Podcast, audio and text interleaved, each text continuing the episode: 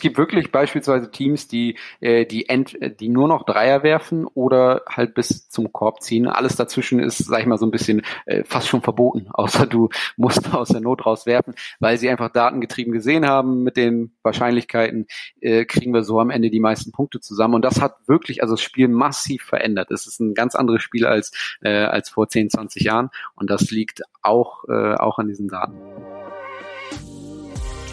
Digitales Marketing ist eine neue spannende Branche. Doch die Herausforderungen werden jeden Tag komplexer. Jonas Raschedi zeigt gemeinsam mit anderen Experten, wie man diese Herausforderungen mit der Hilfe von Daten meistert. Hallo und herzlich willkommen zur ersten Folge My Data is Better Than Yours. Mein Name ist Jonas Raschedi, doch äh, heute bin ich zum Glück nicht alleine. Ich habe nämlich den ersten Experten aus dem digitalen Marketing dabei. Das ist nämlich Max. Hi Max. Hi Jonas. Genau, um ähm, den Zuhörern auch einmal ähm, zu zeigen, wer du bist, wäre es super, du stellst dich einmal kurz vor. Ja, klar, gerne. Wie gesagt, ich bin Max, ich bin äh, bei Douglas seit 2018 äh, da liegen mehrere Bereiche bei mir. Der erste, das ist auch das, wo ich fachlich ursprünglich herkomme, ist das ganze Online-Marketing. Ähm, da sind die Kanalteams drin, SEA, Price Search, SEO, Affiliate, äh, auch Display, Advertising, den gesamten Funnel entlang. Und dann auch noch ein Team, das äh, die Budgets all unserer Länder auf genau diese Kanäle allokiert. Denn wir steuern das Online-Marketing zentral aus dem Headquarter für all unsere Länder.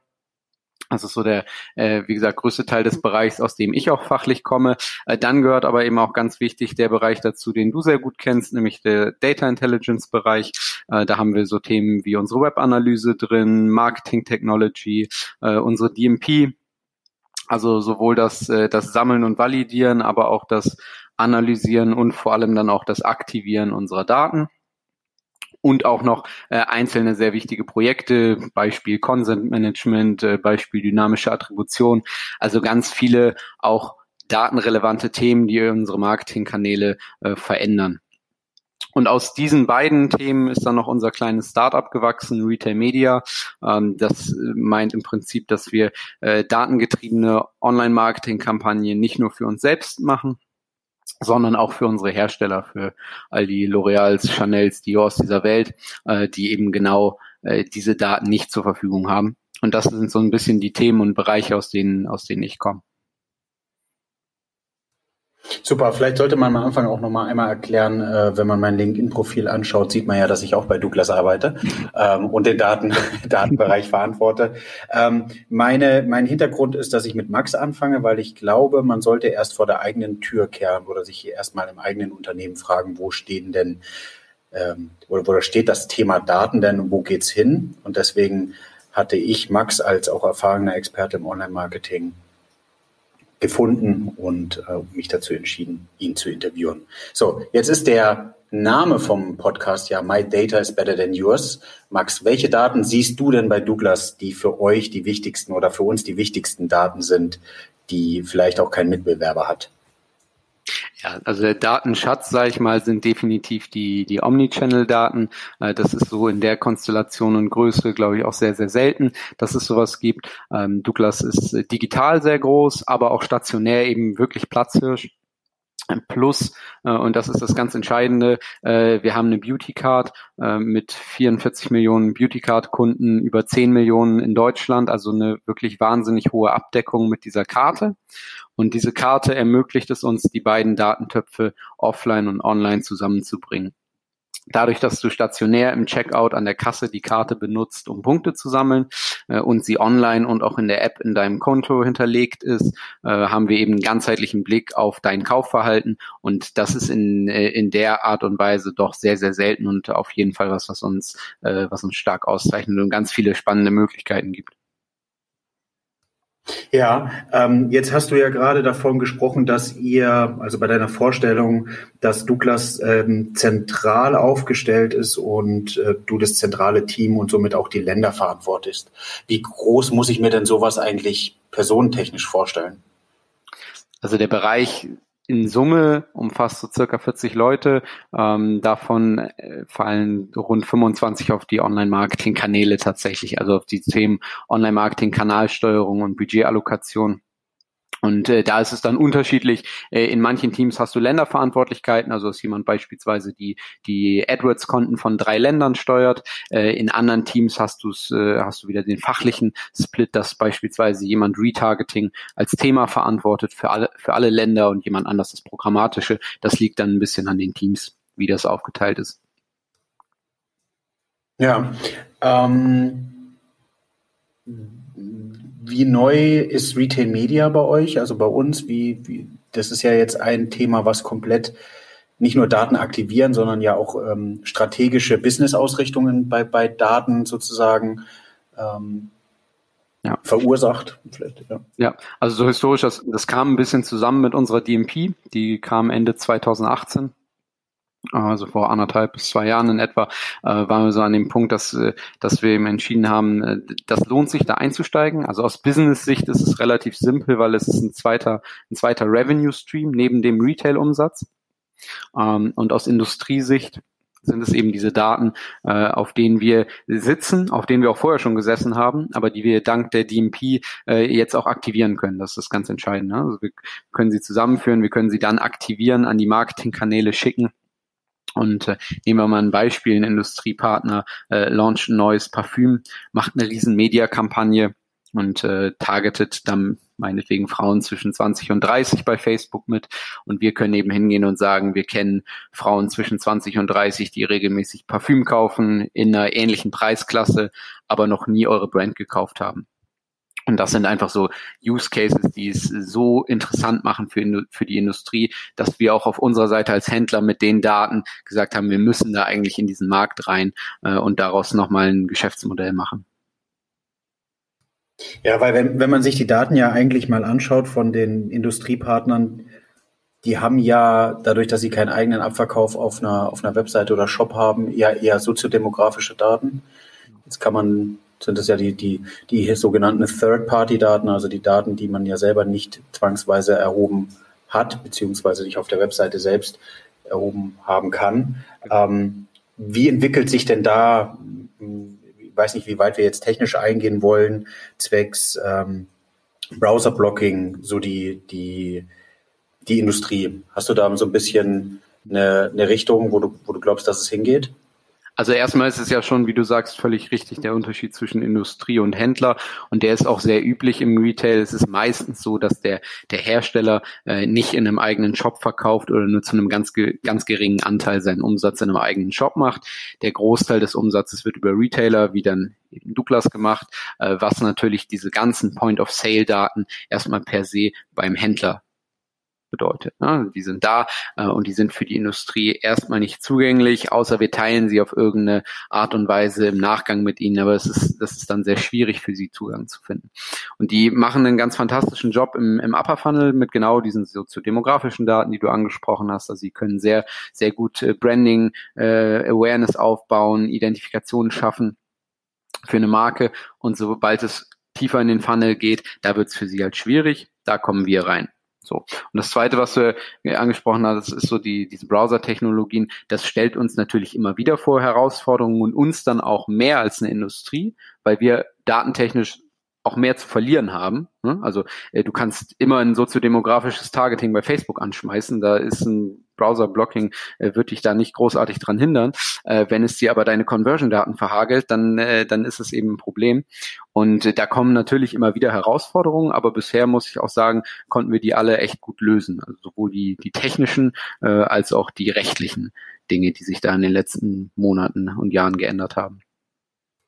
Ja, das, das sei ja nochmal gesagt, dadurch, dass ich ja jetzt hier in, in zwei Rollen bin, einmal als Gastgeber und auf der anderen Seite teilweise als Gast, ist natürlich auch die Situation, dass wir sehr viel dafür getan haben, dass wir datenschutzkonform beziehungsweise rechtlich konform ist, weil natürlich das auch für uns und auch für die Industriepartner ein wichtiger Punkt ist. Ähm, und auch eine Wertschätzung natürlich gegen unseren Endkunden, dass wir auf, auf solche Themen achten. Ähm, super. Wenn wir jetzt mal deine Historie anschauen, Max, kommst du ja, glaube ich, aus einem bestimmten Kanal.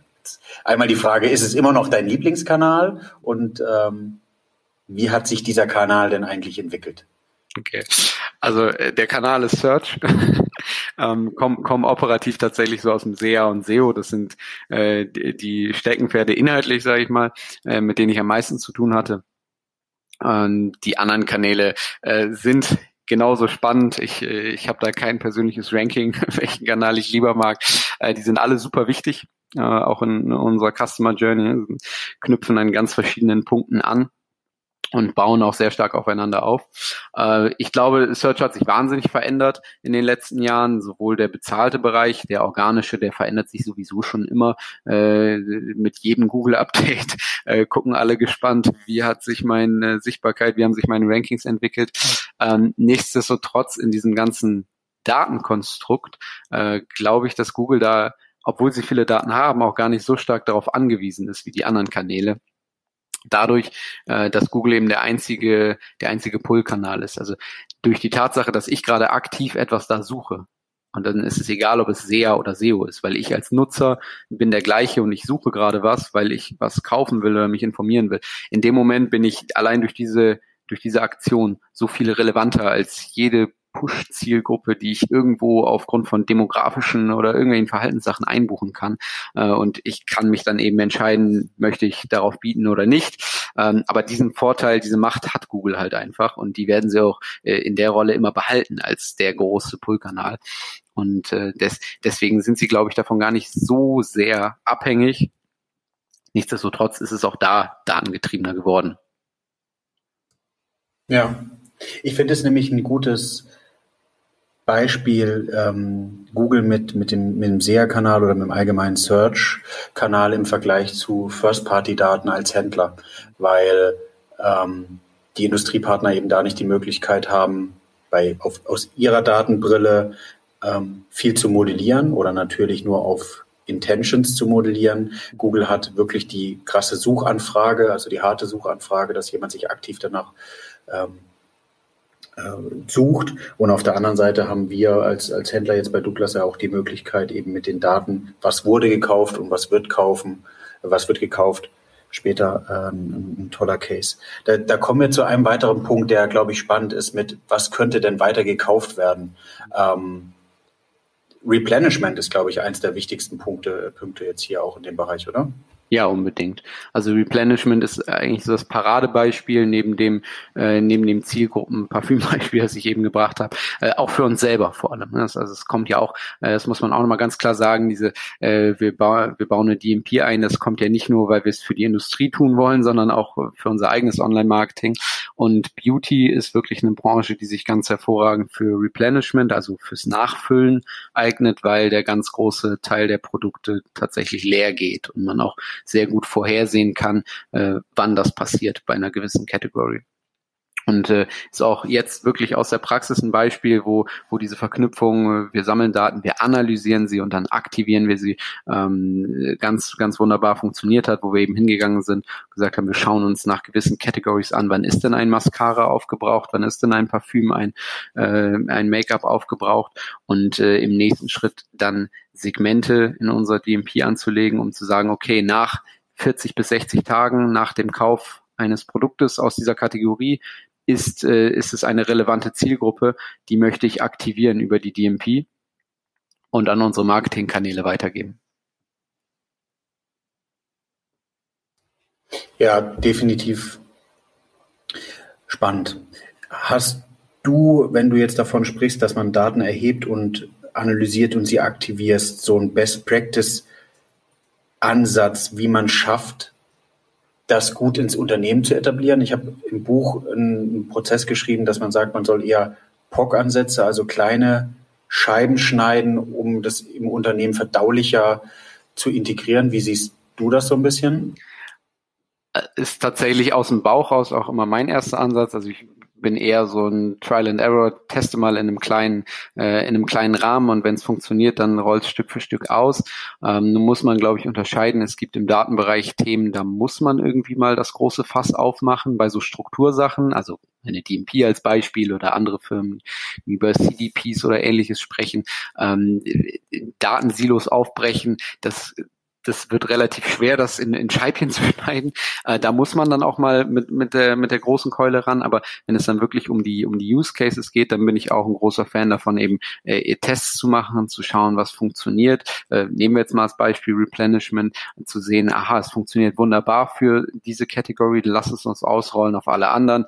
Äh, und, und so sensibilisiert man dann auch Stück für Stück die Unternehmung dafür, weil man relativ schnell einen Use Case hat, der eben zeigt, okay, da ist ein Uplift im Umsatz, da ist ein Uplift in irgendwelchen anderen Kennzahlen und dann funktioniert das. Ja, weil ansonsten, das ist ja fast wie bei jedem IT-Projekt und äh, Data ist ja sehr IT-lastig.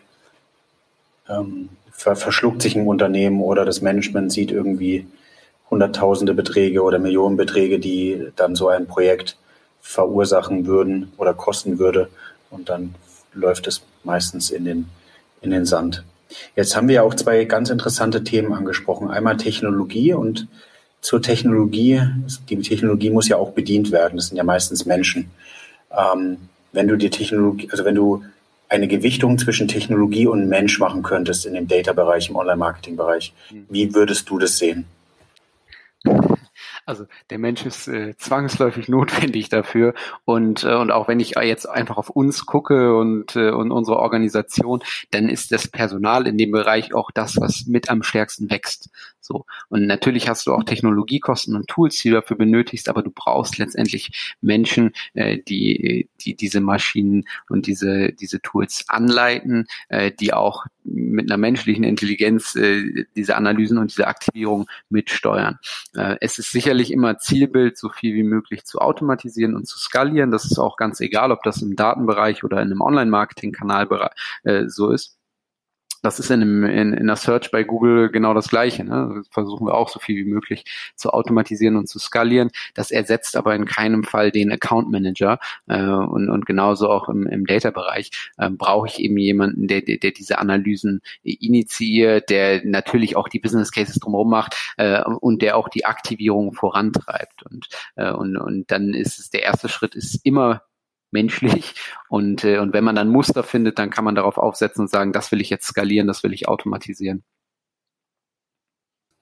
Ja, glaubst du, dass Menschen eine gute oder eine schlechte, besser gesagt, eine schlechte Technologie ersetzen oder ablösen können? Oder kann eine gute Technologie Menschen ablösen? Schwierige Frage. Also le letztendlich ist es ja, es geht ja eigentlich um die Entscheidung. So in ganz vielen Punkten sind Daten die Entscheidungshilfe. Und ich glaube, ohne geht's auch fast nirgends mehr. Ähm, und an manchen Punkten äh, treffen die Maschinen dann die Entscheidungen selbst.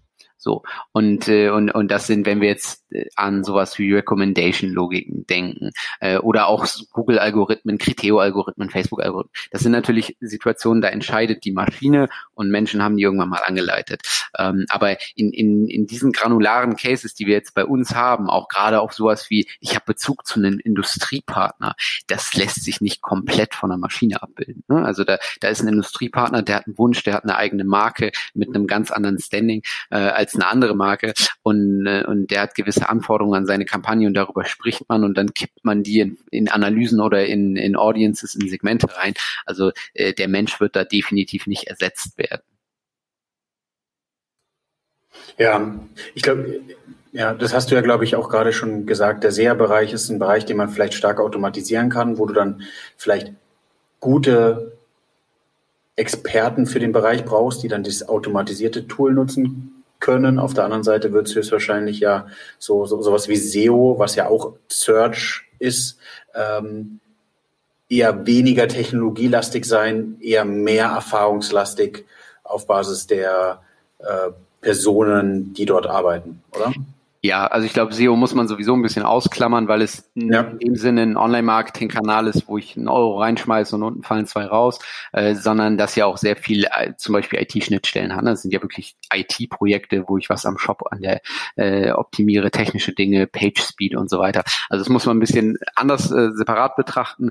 Äh, sonst in den Marketing-Kanälen klar wird's mehr automatisiert, aber auch da also sehr ein super Beispiel, wenn man sich diese ganzen Bidding-Algorithmen äh, und und Bidding-Systeme anguckt, sei es jetzt Google selbst oder, oder die externen am Markt, dann haben die sich natürlich wahnsinnig verbessert über die Jahre, aber dann haben sie es auch nie geschafft, alles perfekt abzudecken und auch das äh, wird, glaube ich, nicht passieren. Also du brauchst da immer noch, äh, noch menschliche Intelligenz in diesen Accounts, ähm, nicht nur für so banale Sachen wie wir haben Promotions, die wir äh, einmal in der Woche austauschen oder mehrmals pro Woche austauschen, sondern auch wirklich für die Optimierung.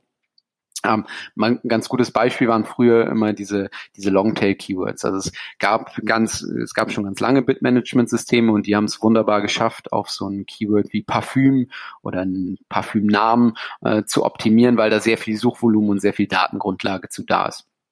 Und zu sagen, dann möchte ich mehr oder weniger bieten. Und Google besteht aber zu einem ganz großen Anteil, und das wird massiv unterschätzt, äh, aus ganz uniken Longtail-Suchbegriffen, die vier, fünf, sechs, sieben Wörter lang sind, eine Impression und einen Klick haben, danach nie wieder vorkommen.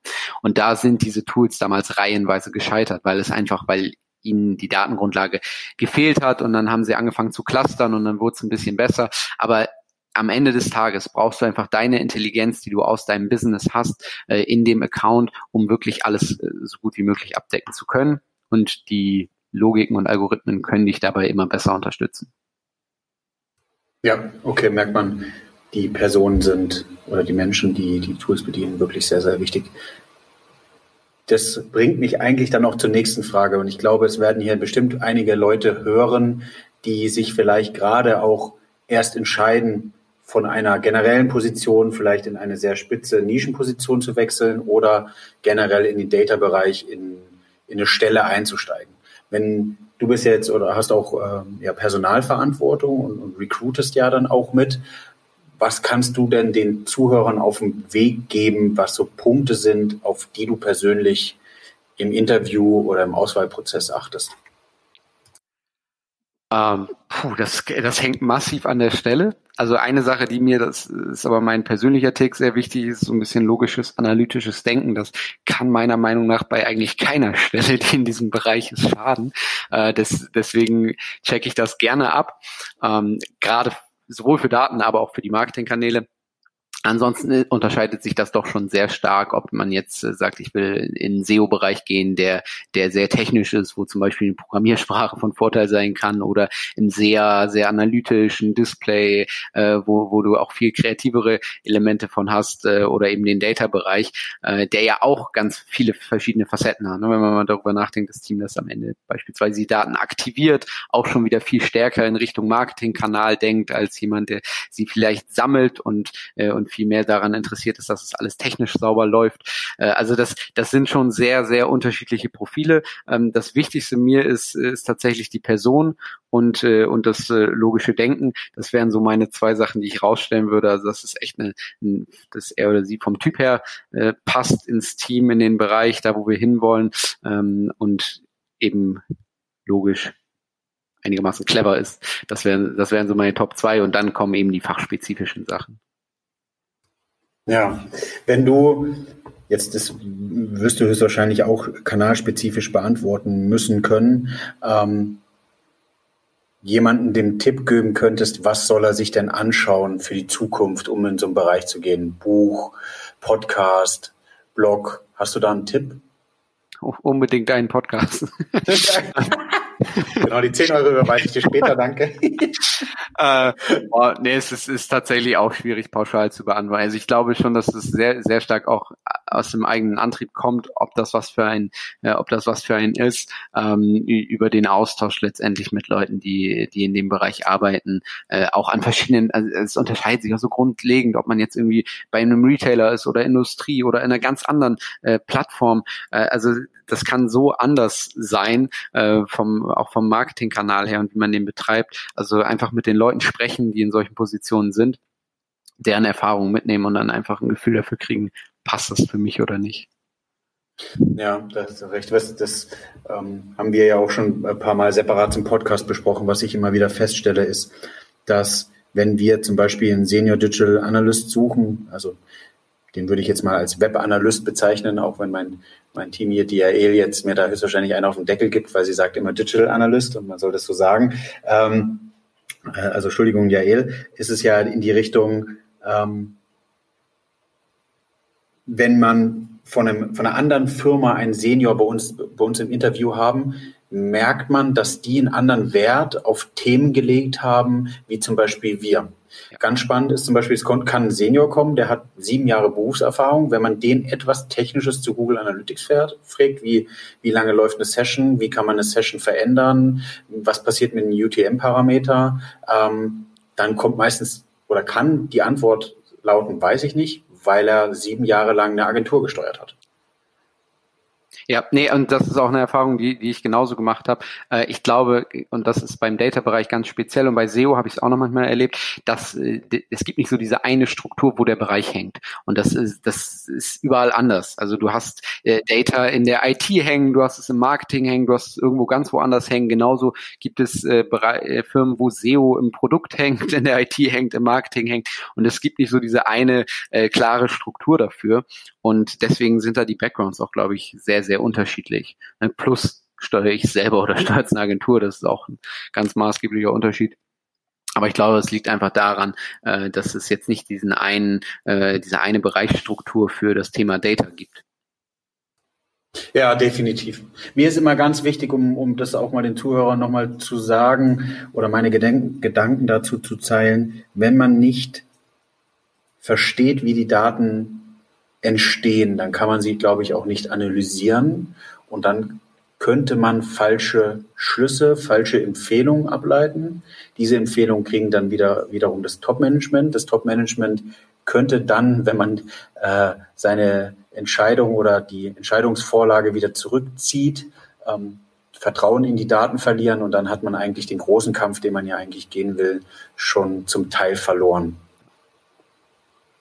Und deswegen ist es, glaube ich, immer wichtig, ähm, da auch technische Fähigkeiten zu haben und äh, auch, ich glaube, in meiner Ansicht nach in, in, auch in allen Bereichen ähm, verstehen, warum passiert das. Also den großen Drang zu haben, alles zu hinterfragen. Ja, auf jeden Fall. So, Max, jetzt haben wir die ganze Zeit über Metriken gesprochen. Ähm, wenn du steuerst ja auch deine Teams, du steuerst den, den Umsatz mit. Welche drei Zahlen dürfen denn bei dir nicht fehlen? Also welche drei Metriken schaust du dir denn immer an? Also das erste, was ich mir bei einem Kanal anschaue und wahrscheinlich immer anschauen werde, ist irgendeine Form von Rentabilitätskennzahl. Das kann eine Kur sein, das kann eine ROI sein, das kann ein ROAS sein. Die sagen alle im Endeffekt das Gleiche, wie viel Umsatz kriege ich für meine Kosten. Und das ist bei so einem Online-Marketing-Kanal erstmal eine äh, ganz zentral wichtige Aussage. Und danach muss man aber ganz stark differenzieren. Um was für einen Kanal handelt? Was mache ich da eigentlich? Äh, bin ich in einem Google Shopping beispielsweise, das sehr tief im Funnel ist und sehr abverkaufsgetrieben ist? Da gehe ich genau auf diese Metriken. Äh, oder bin ich vielleicht im, im Display, im Advertising, im, im, äh, im Upper Funnel und äh, mache Branding-Kampagnen? Dann äh, ist das ist ganz nett, mir eine Kur anzuschauen, aber dann brauche ich eben noch weitere Metriken. Und was ich im zweiten Schritt noch sehr wichtig finde, ist immer äh, der Blick auf den Kunden. Also es können dann sowas sein wie eine Neukundenquote oder auch CLV-Ansatz, äh, mir nicht nur die Transaction mit dem Warenkorb anzuschauen, sondern auch zu gucken, was für einen Kunden habe ich mir da eingekauft und ist der mir vielleicht wertvoller als ein anderer Kunde. Und das Dritte, das ist dann auch nochmal so ein bisschen Aufbrechen von dem Warenkorb, ist, dass ich nicht nur den Umsatz dahinter sehen will, das ist jetzt ein sehr retail-spezifisches Thema, äh, sondern dass mich natürlich auch die Marge interessiert. Also wie viel bleibt davon eigentlich hängen, äh, weil das natürlich auch stark variieren kann. Also Rentabilität, äh, Kunde und Marge, das wären so die drei wichtigsten Punkte. Das, dadurch, dass ähm, Douglas ja auch unglaublich viele ähm, Beauty Card Kunden hat, ist es eben die Möglichkeit, da, glaube ich, einen sehr schönen Blick drauf zu werfen, wie sich ein Kunde verhält, auch über eine gewisse Zeit, um ihm halt eben auch eine gewisse Genau, man sieht ja auch in, in sowas wie Kohortenanalysen ganz schön, dass es eben gewisse Punkte gibt in, in einem Kundenlebenszyklus, an dem es extrem Sinn macht oder auch extrem wenig Sinn macht, äh, Budget in die Hand zu nehmen, um ihn zu aktivieren. Und genau solche, und das sind dann wieder datengetriebene Projekte, äh, genau solche Sachen schaut man sich eben noch mit an, neben einer reinen Rentabilität. Ja, ähm, die Frage kann jetzt äh, nicht persönlich, aber sehr ähm, sehr geheimnisvoll werden oder beziehungsweise darauf musst du nicht antworten. Wenn du dir jetzt das, das aktuelle Jahr anschaust, jetzt ist schon die Hälfte rum, jetzt ist aber noch eine andere Hälfte offen und auch natürlich das Weihnachtsgeschäft, was für Douglas sehr spannend ist, kommt noch. Welches Projekt möchtest du denn noch dieses Jahr umsetzen, wo du das Gefühl hast, das ist ein super Mehrwert für deinen Bereich?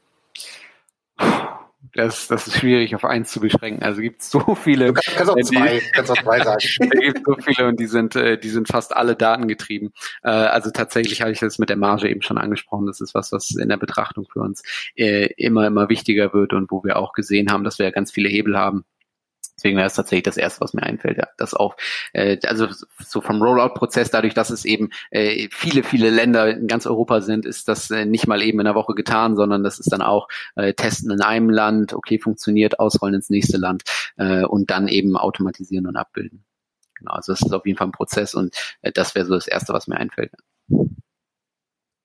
Ja, definitiv auch. Ähm, da sieht man, dass Umsatz nicht alles ist, ne? wenn man sich ohne jetzt irgendwelche Seitenhiebe verteilen zu wollen, aber ähm, es ist schon, es ist schon sehr, sehr wichtig äh, und auch für uns ja. im Wachstum sehr wichtig, aber man muss deswegen die Effizienz ja nicht äh, aus ja, Augen verlieren, sagen wir es mal so. Ja, oder eine gewisse Gewichtung mit einbeziehen, damit, äh, genau. damit da was Gutes hinkommt. Definitiv. Cool. Ähm, was wünschst du dir denn noch für dieses Jahr? Gibt es noch was, was Allgemeines, was du dir wünschst? Unabhängig davon jetzt von Projekten. Ähm, das, also ich würde mir für fürs Business tatsächlich wünschen, dass äh, dass wir wieder ein normales stationäres Geschäft haben.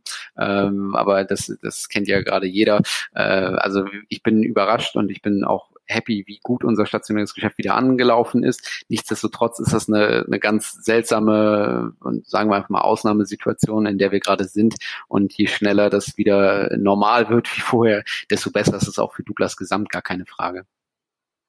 Cool. Meine letzte Frage an dich, Max. Ja. Ähm, jetzt haben wir viel über Daten gesprochen und über Daten im Business. Ähm, mir ist auch immer die persönliche Ebene noch eine, eine wichtige, spielt eine wichtige Rolle für mich. Ich habe ja in meinem Buch von, zum, zum Thema Triathlon was erzählt. Jetzt ist die Frage an dich, wo spielen denn Daten in deinem privaten Umfeld eine Rolle? Also ich bin jetzt kein Triathlet, ich bin tatsächlich Basketballer und äh, ich glaube, das hat sich in jeder Sportart äh, in den letzten Jahren massiv verändert, das Datengetriebene. Also ich habe noch früher als kleines Kind immer Strichlisten gemacht bei NBA-Spielen, wer hat wie viele Punkte oder Rebounds oder Assists gesammelt und inzwischen hast du da halt äh, Efficiency-Ratings, Plus-Minus-Scores, wie sich der Spielstand entwickelt hat, wenn ein gewisser Spieler auf dem Feld war oder das ist dann wirklich das, äh, das Abartigste, äh, auch für den Zuschauer sichtbar, ähm, hast du wirklich in inzwischen über dem Kopf von einem Spieler, wenn er den Ball hat, äh, die prozentuale Wahrscheinlichkeit, dass er von genau dem Punkt, an dem er gerade steht, äh, den Korb trifft. Und äh, das, das ist natürlich Wahnsinn. Also zum einen für den Zuschauer, aber auch wieder die Akt, das Aktivieren äh, dieser Daten ins Training rein, äh, wie sich das Spiel dadurch verändert, von wo Spieler werfen, von wo sie nicht mehr werfen. Äh, also auch das ist wirklich spannend zu sehen, wie sich so in den letzten ja, fünf bis zehn Jahren dadurch auch Sportarten äh, total verändert haben. Ja, sieht man eigentlich das, was, was, was jetzt nicht Business im Sinne von Verkauf, aber im Sinne von ähm, auch natürlich werden mit, mit so professionellen Spielen auch Geld generiert, da die Daten schon so einen starken Einklang gefunden haben beim Thema Basketball. Wo ich jetzt als Ausstehender gedacht, Außenstehender gedacht hätte, irgendwie, ja, die werden schon irgendwie spielen und die werden schon ein bisschen Statistiken darüber haben, was sie tun, aber dass sie das schon so krass äh, betreiben, ist ja ist, ist eine coole Überraschung für mich. Ja, also es gibt wirklich beispielsweise Teams, die, äh, die, ent, die nur noch Dreier werfen oder halt bis zum Korb ziehen. Alles dazwischen ist, sag ich mal, so ein bisschen äh, fast schon verboten, außer du musst aus der Not raus werfen, weil sie einfach datengetrieben gesehen haben mit den Wahrscheinlichkeiten, äh, kriegen wir so am Ende die meisten Punkte zusammen. Und das hat wirklich also das Spiel massiv verändert. Es ist ein ganz anderes Spiel als, äh, als vor 10, 20 Jahren. Und das liegt auch, äh, auch an diesen Daten. Ja, faszinierend. Das würde ja auch bedeuten, dass so ein bisschen das, vorhin haben wir ja über Recruitment gesprochen, dass es das ja auch für die äh, Scouts bedeutet, dass die ja eigentlich nur noch nach, nach Zahlen gucken oder die Zahlen über den Menschen sehen und denken, okay, jetzt kann ich mir hier folgende, folgende Stärke in mein, in mein Team einkaufen, oder? Ja, yeah, auf jeden Fall. Also super spannend, was, was sich da getan hat. Ja, wir bei Douglas sind natürlich ein sehr, sehr großes Unternehmen und haben natürlich auch massive Ressourcen. Ähm, einmal personell und natürlich dann auch budgetär im Vergleich zu einem sehr kleinen Unternehmen. Was rät, rätst du denn einem kleinen Unternehmen, wenn die mehr im Data-Driven Marketing machen wollen? Gibt es da irgendwie so einen Tipp, wo du sagst, hey, das wird auf jeden Fall bei dir funktionieren, ohne dass du große Invests hast? Hm, also ich glaube schon, dass es viele erste Schritte gibt, die man, äh, die man auch ohne große Invests gehen kann. Also äh, denken wir jetzt mal wirklich von der, von der, vom Sammeln bis hin zum Analysieren und Aktivieren. Ähm, angenommen, du bist mit einer GA, äh, also mit einer Google Analytics Free-Version unterwegs, mit der du äh, viele Dinge angucken kannst, die du für dein Business brauchst und mit der du auch äh, in Verbindung mit einem, äh, mit einem Google Ads Accounts die Remarketing-Listen anlegen kannst und gewisse Nutzergruppen von deiner Webseite aktivieren kannst und dann auch wieder ansprechen kannst. Also da lässt sich schon einiges abbilden. Ne? Also es gibt ja äh, sowas wie eine wie Retargeting-Listen, das ist ja quasi der Vorläufer von, von sowas wie einer DMP. Und wenn man das clever macht, dann kann man auch da viele spannende Use Cases äh, finden, um Kunden beispielsweise wieder zu aktivieren ohne dass man dafür jetzt zwangsläufig die riesengroßen Tools braucht. Wenn man dann natürlich in so einer Landschaft ist wie wir, wo du stationärer Händler bist, digitaler Händler bist und das in der Größenordnung, dann sind das natürlich andere Hausnummern und dann macht es auch Sinn, äh, entsprechende Toollandschaften dahinter zu haben bei den Datenmengen bei den Strukturen. Aber auch für ein kleines Startup äh, ist man da mit, äh, mit kostenlosen oder günstigen Lösungen äh, auf jeden Fall äh, gut unterwegs und kann die ersten Use Cases umsetzen. Und wenn man dann merkt, man findet einen Hebel, dann kann man es ja größer skalieren. Ja, sehr, sehr guter Tipp. So, wir sind am Ende angekommen, haben 35 Minuten jetzt miteinander gesprochen. Ich glaube, das ist eine ganz angenehme Zeit auch für die erste Folge. Da haben Sie meine Stimme kennenlernen können und auch dich, Max. Vielen, vielen Dank, dass du Zeit hattest. Ähm, du hast jetzt noch die Möglichkeit, einmal einen Satz zu sagen, wenn du magst. Und ansonsten würde ich auch den Podcast an dieser Stelle beenden. Ein Satz, den ich mag. Ähm, puh, wir haben wahnsinnig viele Stellen im Data-Bereich bei Douglas ausgeschrieben. Also falls irgendjemand ähm, sich da wirklich für interessiert, dann, äh, dann gerne Bescheid geben. Äh, und ja. auch im Online-Marketing-Bereich und auch im Retail-Media-Bereich. Also eigentlich alles, worüber wir gesprochen haben, ist äh, massiv am Wachsen. Und ähm, wenn das irgendwie Interesse geweckt hat, dann äh, gerne auf uns zukommen. Da haben wir ja auch schon, schon, schon darüber gesprochen, was so ein bisschen die Anforderungen sind. Das heißt, genau. die, wenn Sie den Podcast gehört haben, haben Sie vielleicht auch eine bessere Chance. Dann an dieser Stelle vielen, vielen Dank für die Zuhörer. Ähm, wenn euch es gefallen hat, gebt gerne eine Bewertung für den Podcast ab. Ansonsten abonniert ihn gerne. Ähm, folgt mir auf LinkedIn oder fügt mich auf LinkedIn hinzu. Gebt mir gerne nochmal Feedback, wenn euch irgendwas sehr gut am Podcast oder an der Folge gefallen hat, aber auch Kritik gerne äußern. Wenn ihr glaubt, ihr könnt auch gerne mit mir mal über ein solches Thema sprechen, meldet euch. Vielen, vielen Dank, Max. Danke, Jonas.